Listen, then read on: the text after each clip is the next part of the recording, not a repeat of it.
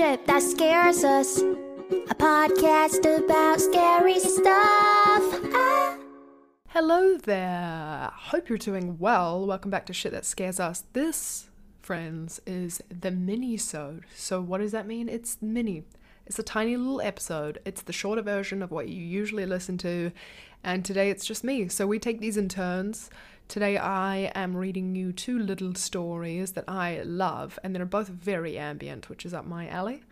Um, the first of which comes from a Reddit user named International Ad 1024. Thank you so much for allowing us to read your story today. I personally love the setting of this one. Uh, today, first up, we're going to a coffee shop. Let's get into it. So, the title of the story is, of course, Haunted Coffee Shop. As the title gives away, I work as a barista at a coffee shop that's been rumoured by other baristas who have worked there before me to be haunted. It's also attached to an old apartment complex, which would probably explain why this place could be haunted. I believed it. This place always had a little bit of a creepy vibe to it, but I never had a confirming first hand experience. There have always been lights that have turned on in the morning that I could have sworn I turned off the day before, or opening cabinets, cabinets that were shut when I had my back turned to them a second before.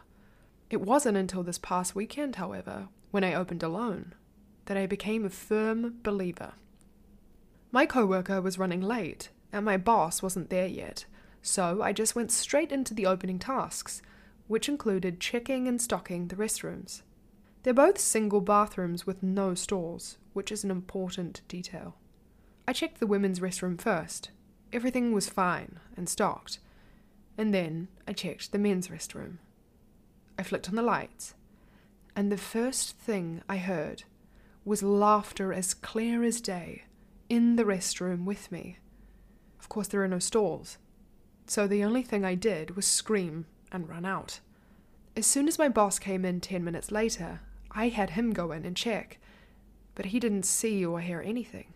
This also happened to me a few days earlier, a similar situation where I checked the men's room alone, but heard voices, and this time I also ran out. That time I checked with my coworker, but there was nothing, so I dismissed it. But this time, it was too clear and too creepy. I thought that maybe the barber shop next door had something to do with it, since we share the restrooms.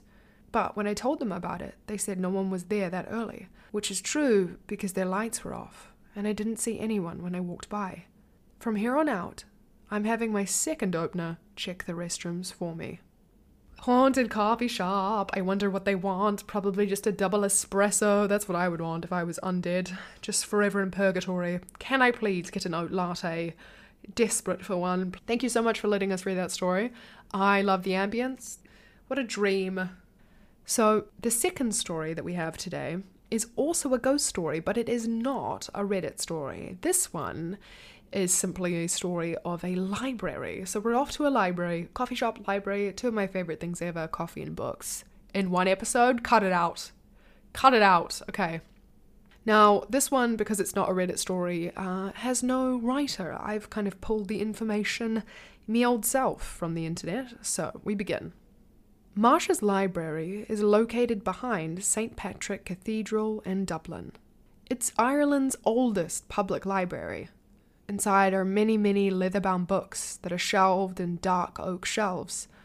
And the 18th century building itself is a place that every reader and bookish type can truly appreciate. There are rolling ladders, for example. Sign me up. It's the kind of place that a friend of books might want to tuck away inside of for some warm, long afternoon hours of reading.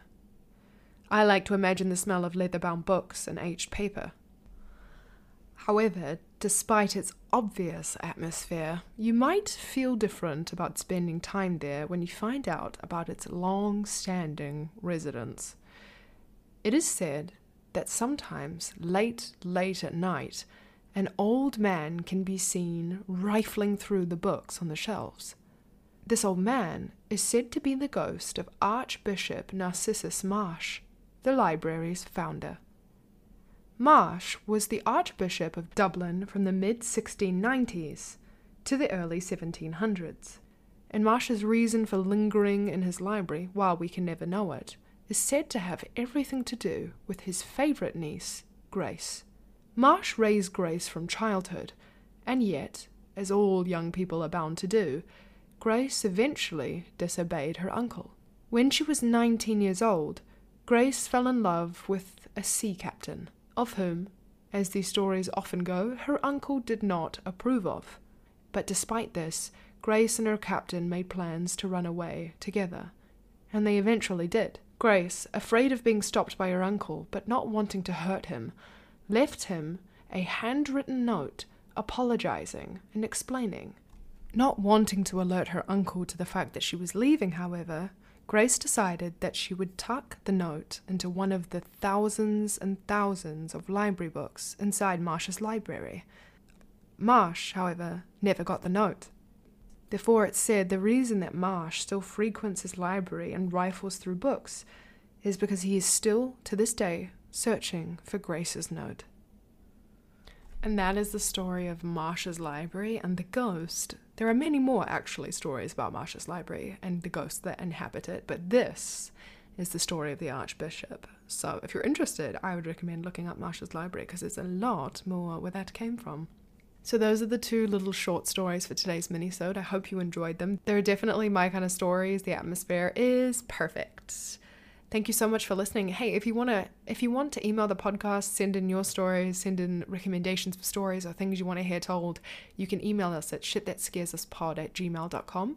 And you can also give us a follow on Instagram if you want to stay up to date with all of the additional content that we post on there. And that's at shit that scares us and that's on in- Instagram. Thank you so much for listening. I really hope that you enjoyed it, and I will see you in the next episode.